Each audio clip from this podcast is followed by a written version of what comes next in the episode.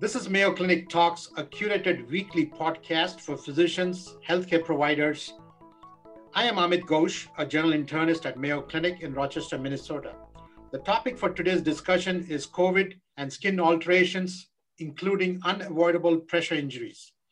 Pressure injuries in bedridden patients present significant challenges, which are compounded in the patients with COVID 19 diagnosis. In this episode, we will discuss the problems encountered in preventing, diagnosing, and managing the skin alterations in COVID-19. Today, we are joined by Ms. Jennifer Elmer, who is assistant professor in nursing, and Brianna Skrukrud, who's instructor, School of Nursing, and both of them are our wound care experts at Mayo Clinic, Rochester. They're going to discuss about the pressure injuries that are unavoidable and why COVID-19 pose a great risk for skin alteration in hospitalized patients. Thank you for joining us, Bree and Jen. I welcome you to this show. Pleasure to be here. Thank you for having us. Thank you. There's a lot which has changed in the field of pressure injuries, including the terms have changed. Uh, I would like you to kind of give our audience a background on what has been evolving in, in your field of pressure ulcers, pressure injuries. Can you give us some situations which lead to unavoidable skin injuries?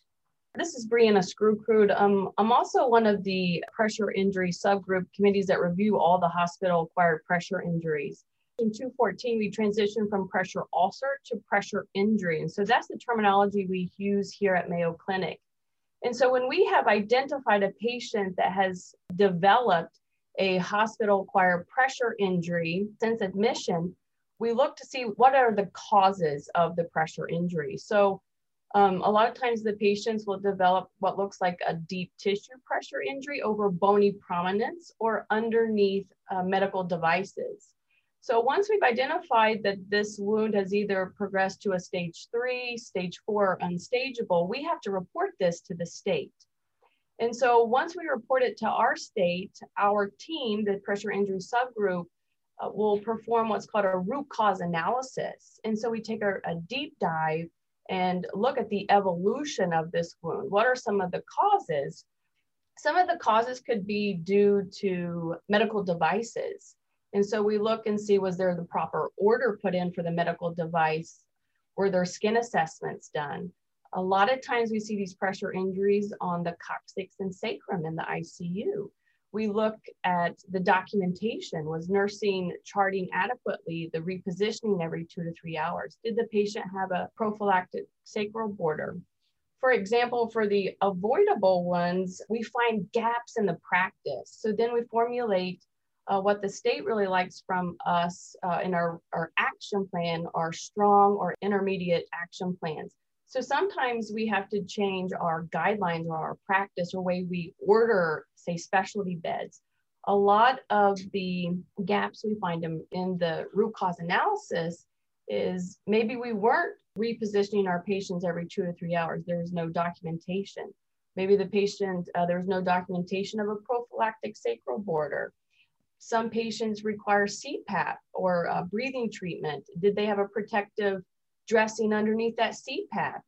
The unavoidable ones that we will look at, we will do a deep dive and say, okay, was all of the best practice for prevention implemented? Was it accurately documented? And we cannot find any gaps in practice. So then we would deem that unavoidable and report to the state that this was an unavoidable pressure injury this leads us to the position paper, which was published by your organization, the National Pressure Injury Advisory Panel, also called NPIAP, a very eye-opener opening kind of paper published in 2020, and they want wide distribution of the paper. We will include the link uh, of this paper at the end of the podcast. The statement, which was kind of startling, was that during COVID-19, there are situations where you're going to see a lot more unavoidable pressure injuries. It has gone to the extent that it's not only pressure injuries, but there are other skin alterations. Could you just talk about some of the skin alterations which COVID 19 patients, especially the ones who are hospitalized, that you've, you're seeing in uh, Mayo Clinic? What might be mistaken as a pressure injury we're seeing in these COVID patients, many times they're dark purple discolorations of skin on the soft tissue, likely not over a pressure point or pressure injury prone area that we would typically see with a pressure injury. These patients are usually critically ill have multi-system organ failure. They might have low flow states and require vasopressors to maintain life. They usually almost always require mechanical ventilation.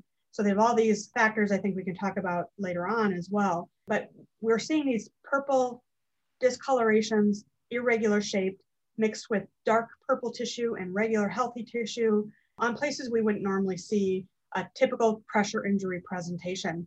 That might be on the chest, that might be on the face, that might be on a buttock area that's not over a bony prominence. As these injuries evolve, we notice that they're not deep, they're very superficial. So when that top layer of skin does come off as we're treating it, we note that they're really not deep tissue pressure injuries that would have a typical presentation um, like a pressure injury would. That's great, uh, Jen. Thank you for covering all the different manifestations of the skin alterations which are happening in COVID. Going through this document, there are several things which are intrinsic to the condition of the patient or to the situation they are presenting clinically, whether in an ICU and what are the situation they are in in the ICU, that could cause skin alterations. And there are other factors which are extrinsic. It's got nothing to do with the patient, but the situation that we are posed by the pandemic or the hospital they go in or the crisis mode that everybody is in, what are the intrinsic factors which are intrinsic to the patient, which are causing these skin alterations in COVID-19? Yeah, great question. You know, I think we still have a lot that's unknown as this evolves and as we study it further. We definitely, and from the paper you can see, we, we think there's a connection between that vascular coagulopathy and the inflammation cycle that the patient's undergoing in that multi-system organ failure. And skin failure is definitely a manifestation of that. A lot of the critically ill patients have high D dimers, but that doesn't differentiate that they will or will not get a skin alteration, a COVID mediated skin alteration. We definitely know that these patients, a lot of these patients have to be prone to help their ventilation. That has a little bit of an intrinsic and extrinsic factor because we have to put them in positions we wouldn't normally put a patient. And we're seeing skin alterations in places with prone patients that we would not normally see in a non-COVID patient. So from an intrinsic factors, definitely there's that vascular coagulopathy, that inflammation cycle, that skin failure um, modality that we're seeing. I'm also reading, and, and correct me about the challenges of giving nutrition. You need good protein. Mm-hmm. You got to deliver good protein and even feeding tubes have become difficult, both enteral feeding and other forms of feeding, especially in prone position, and when they are so critically sick with ARDS. Is that also one of the intrinsic cause for this problem? I definitely think that plays a role in it. We here at Mayo Clinic do feed them even in the prone position because we feel like maintaining that protein and the, the albumin in their system is vitally important to help heal the skin or mediate some of these skin alterations. And I'll let Bree maybe expound on that if you have anything else to add one of the things which came out is COVID is completely brand new disease. It's about a year old, and we have never been challenged in the way we have both with the number of patients and the number of complications. From my understanding of these unavoidable pressure injuries or avoidable pressure injuries, the previous guidelines have all been laid out in patients with some chronic conditions, either they are in long care facilities or ICU for a while, they're debilitated. But in the acute setting, and so many things are going on with multi-organ failure, that's not been studied to that extent. So what are you learning with your experience of seven, eight months when it comes to intrinsic? Uh, can you predict which patients are going to land in trouble or still, from my understanding, it's very hard to predict who's going to be in which situation? That is very correct. Um, I think there's so much unknown, as you just mentioned we can't predict which ones are going to have skin alterations and which ones aren't. We have plenty of patients that are in the same situation that don't develop skin alterations and really trying to find that common link. And that's been a really big challenge for us is you know, helping one not only predicting but also preventing if we can predict which patients those are. And we do try and do different mediation measures when we're proning patients, when we're um, when they're in such a low flow state, but we really have not seen a pattern of which ones are going to go down the road of having a skin alterations and which and which one aren't. One of the starking thing which came out is all the recommendations which have been made for COVID. Okay, prone positioning. So everybody's doing prone positioning now. And then the multi-organ failure, okay, there is fluid in the lungs. So give them diuretics, dry them out. All of these, the unintended consequence is that their skin alterations are increasing. There is increased injury from each of these new interventions which have been recommended. And a lot of these we are learning as it is going. They were, we, were, we were not aware of what the consequences of some of these findings would be. And it's unavoidable because at the present moment, these are still the best treatments, your prone mm-hmm. positioning and all that. So I'm sure all of you are going through a lot of stress. I've heard about moral outrage and moral distress, which the nursing team is going through, because nurses are used to get giving the best evidence-based treatment possible. And there is no evidence here. The evidence is evolving, things are not in order. How has your team, especially the wound care specialists, coping with this situation? You know, I think we as, uh, you know, coming in and assessing wounds is definitely a secondary part of this. Working in the medical ICU for as many years as I have and supporting the nurses in the medical ICU that are taking care of these critically ill COVID patients, there is definitely moral distress. There's moral distress on, you know, how well or not the patients do having visitors or not having visitors, you know, to support the family members. I think that's a huge stressor on the team and the nursing staff as a whole when they develop a skin alterations, nurses take that very personally. They do their best to try and avoid those things because they know how consequential they could be for the patients. I think our job has been really to reassure them that they are doing everything right and that we are trying to follow the latest evidence and really help better understand from the wound care standpoint why these things are happening and how we can help prevent them if possible, which at this point we really don't know a lot about yet. So not only your you're a consultant who is helping with the care of the wound. Mm-hmm. You're also a supportive friend to the nurses there in the ICU and other care facilities and the doctors, residents. Now, the second part of uh, the factor analysis, as we say, is the extrinsic factors. What has happened in COVID-19 pandemic, which has really changed our world around so much, not only requirement for ICU, the ventilators, but when it comes to skin alterations and skin care, what has happened? I don't think we know the answer to that, unfortunately. Definitely, you know, you want to make sure you're staffing as well as you can staff. A lot of hospitals across the country have struggled with that. The acuteness of the patients, the volumes of the patients, and the resources they have. We really strive to maintain that care we would give pre COVID, but it's definitely stress around the system, as you mentioned earlier. I think we still try and model our evidence based practice that we always have done turning prophylactic dressings, trying to mediate things that we already know are best practices. And again, sometimes that may make a difference and sometimes that doesn't based off of the intrinsic factors that the patient has going on. What about the protective devices like the support surfaces, which would redistribute pressure?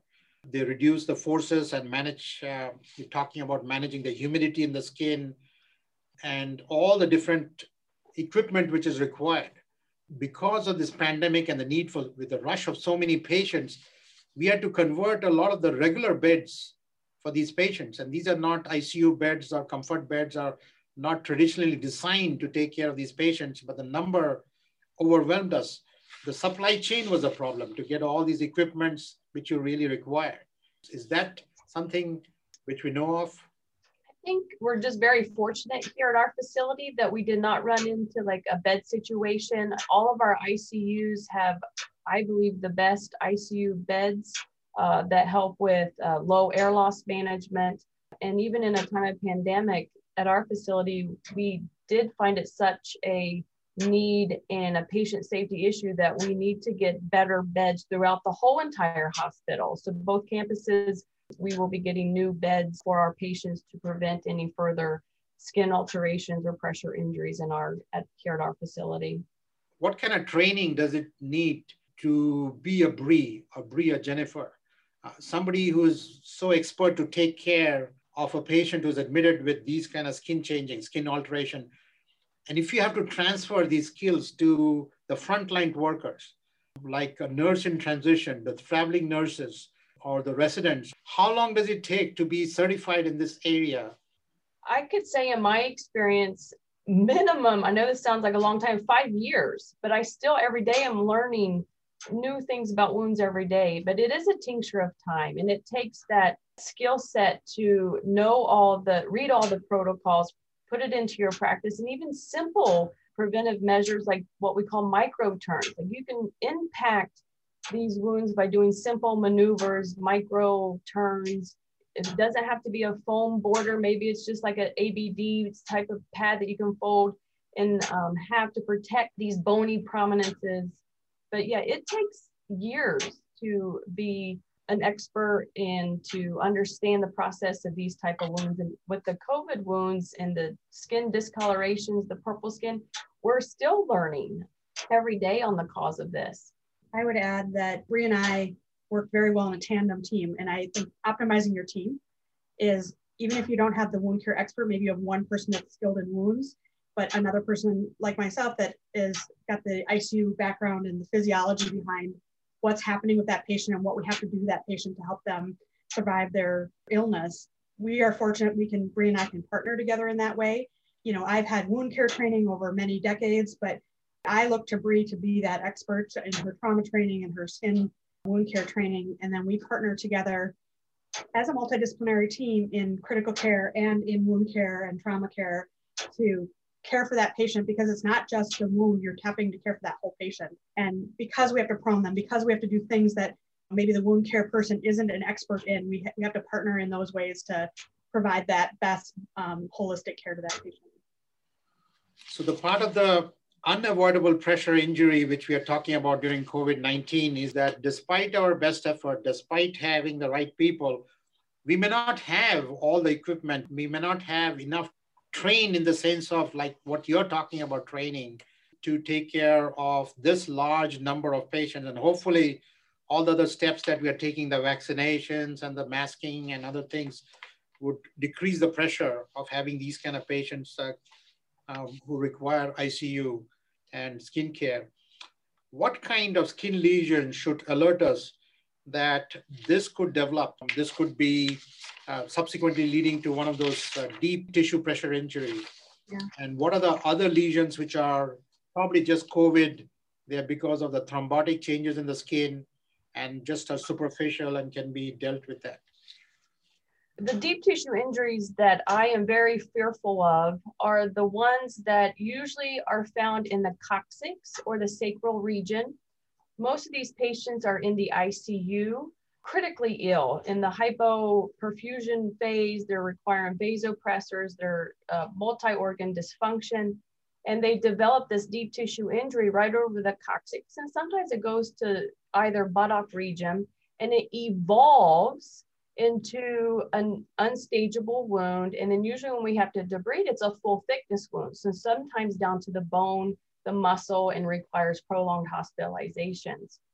The other ones that I'm I get really nervous about that start out as a deep tissue injury and evolve to a three and a four are sometimes in the high risk patients that have peripheral vascular disease, have arterial disease, and maybe they had a knee immobilizer on that maybe unfortunately wasn't removed or the skin wasn't inspected after a few days and it evolves into a full thickness wound. Some of the other wounds that if I do not believe that they're from pressure, there are a couple other ones that can look like a deep tissue injury, but are purple skin alterations, such as a traumatic injury is it's called a Morel-Lavallee lesion. And so sometimes it'll look like a bruise and it's usually from trauma it has an internal degloving and a lot of the damage is at that muscle bone interface. And that could evolve to a full thickness wound. There's another skin manifestation or purple area on the skin that is found in calciphylaxis. And so it usually represents like a retiform purpura, kind of evolves to this eschar and could look like a deep tissue injury. But usually you'll find that in the end stage renal disease, morbid obesity, type 2 diabetes, kind of in that population. So you know it's not a deep tissue injury from pressure, you know it's from the disease process. There are some arterial wounds that I have seen to the lower extremities that maybe a patient got revascularized and had a reperfusion of the lower extremity. And I've seen that it looks like a long purple or bruising to the lower extremity in the calf region. When I do a, a thorough evaluation, I'm like, this is not from pressure. This is from the patient's underlying vascular disease or arterial disease and developed this wound due to the history of the vascular disease. So those are just a few that I have seen that could mimic a deep tissue injury as we evolved into the COVID, a lot of these mimic, as we've said, and there are great pictures out there, um, especially on the National Pressure Injury Advisory Panel webpage. The, those purple areas, irregular, what we're seeing in the COVID skin mediated um, skin alterations are they mimic deep tissue injuries, they're dark purple, or they're blister like alterations. They're irregular in shape. They don't have a direct correlation to a pressure point or a pressure device or an area of pressure and they have healthy skin mixed in with that dark purple skin, which maybe differentiates it a little bit from a deep tissue pr- pressure injury where that it's more uniform in shape. It's deep purple, but you don't have that healthy skin. And um, again, when when they deroof or deglove, they tend to be superficial versus that deeper presentation like Bree was alluding to. But apart from the skin lesions, which are happening because of thrombotic lesions, thrombotic changes because of COVID, as well as these pressure sites. There are others, uh, which you mentioned, uh, tube feeding, uh, the mask that goes on, the tracheostomy site. When you're doing a evaluation of these patients, what other areas are you seeing based on the devices which are connected to the patients? As with evidence-based practice, with any device, you want to be able to protect the skin in that area, whether it be a nasogastric tube, non-invasive um, mask for um, CPAP or BiPAP. My thought is you're paying special attention to those areas, making sure you have prophylactic dressings. If you have endotracheal tube ties or a, a commercial endotracheal um, securement device, making sure that anything that's touching the skin is padded, protected. There's a barrier between that and the device because I think these patients are at higher risk for developing skin alterations due to the device that a non-COVID patient would have risk of. And these barriers itself, they have to be changed from time to time? Yeah, the skin has to be assessed um, regularly. And that's definitely depending on your institutional standards, your state standards, or your local standards. Yes, changing the, them frequently, making sure that they're functioning, sticking to the skin or you know creating that barrier that you're expecting readjusting as needed because of moisture on the skin and because of the patient movement shear and friction uh, making sure that not only the assessment's there, but the prophylaxis is there for those high risk areas. These moments of great stress and strife have also been opportunities for innovation in every area in COVID. Has there been any areas of innovation that you know in your area in field wound prevention or I haven't heard of anything being changed, but I think of innovation. I think we need new studies. And so I think dermatology, there's a couple papers where they've done some punch biopsies and kind of looked at these skin alterations to see what type of thrombi is happening. We have collaborated with all of our Mayo sites and have talked amongst all of the wound providers and like, what are you seeing? Let's put all of our data together. Let's talk this through. Let's you know what areas do we think we need to do more research or study? We just collaborate with NPIAP we reach out to some of them and discuss some of the things that we're finding. I highly recommend that institutions throughout the us and the country if they are seeing these type of skin alterations to send your in- information to the NPIAP data registry. So we will be able to look at these wounds and see if there's anything that we can help us understand the cause of it. From a technology standpoint, is making wound care experts accessible is sometimes a challenge, especially in these COVID isolation type patients. Using, if you have electronic means of evaluating, whether it be iPads or um, some sort of electronic device, that that one person, if you have one expert or a few experts, they can help cover a broader area by video or by picture and not necessarily seeing something uh, real time with the patient. There's no better than that, but trying to think of innovative ways to assess those patients and guide those nurses and physicians to care for those patients, even if it's a, in a remote fashion. Thanks, Jen. That was one of my question. I'll take the lead from you. What you said is that since there are so many Bree and Jen to go around, and we need a lot more nursing, is there from NPIP, is there any kind of movement to have the education for a larger number of nurses or support staff? Are there any videos or innovative educational material going from the NPIP? There are some webcasts from the wound experts that you can register for, there are guidelines that nursing can easily access. There are resources. Uh, some of these resources and guidelines come with a fee, but the NPIAP website has multiple resources, multiple educational resources, and we utilize their resources quite often. That'll be great. I think we will we will include that website in our podcast that will help our uh, learners. So, can you tell us again about the skin alterations which are happening in COVID 19, uh, which may or may not lead to pressure injuries? I would just be mindful that when you're assessing any skin alteration in a COVID confirmed patient, that you start thinking about other factors versus pressure injury. Um, and really, even though it looks like it might present like a pressure injury, to examine all those other things like you mentioned and also be open to the fact that these are likely skin alterations or COVID mediated skin alterations that are manifestations from COVID or the treatment of COVID. We're not 100% sure where that etiology lies rather than um, jumping to the pressure injury because that's definitely probably a different pathway than um, really examining the COVID mediated skin alteration. The last question for you would be I've had a lot of colleagues who send me pictures and put it on the Facebook. They've been using N95s. They were using at the start of the pandemic and they're putting pictures of these big, round, uh, or the oval shaped and horrific marks on their face. How do we avoid these kind of lesions? You know, that's a challenging question because there are circumstances, especially in the ICU, where you're wearing an N95 majority of the day or a tight fitting mask in that fashion. We have recommended a couple things a skin barrier, if you can do some sort of liquid skin barrier to help with those pressure areas. Obviously, the gold standard is relief from that mask when you can get it, even if it's for short periods of time. The key is not to alter anything that would alter the fit of your mask. Um, you don't want to add anything, any layers or barriers that would alter the fit and put you at risk for not having a good fitting mask. If you're going to put something, a dressing, a prophylactic dressing on your face to help mediate that, we recommend you get refitted so that you know that you have a good seal. So if, if you're doing some sort of uh, dressing on the bridge of the nose or on the on the chin to help prevent some of that, that you're making sure you have a good seal and you're refit testing if you use those products routinely. I thank you, Bree and Jen, for your time. We learned a lot about the skin alterations in COVID-19, including the unavoidable pressure injuries. We also learned about some of the statements from a great paper which was published in the National Pressure Injury Advisory Panel, and we will include the PDF of that paper. Uh, we talked about the scope of the situation, including the extrinsic and extrin intrinsic factors which are causing these kind of unavoidable pressure injuries in patients with COVID.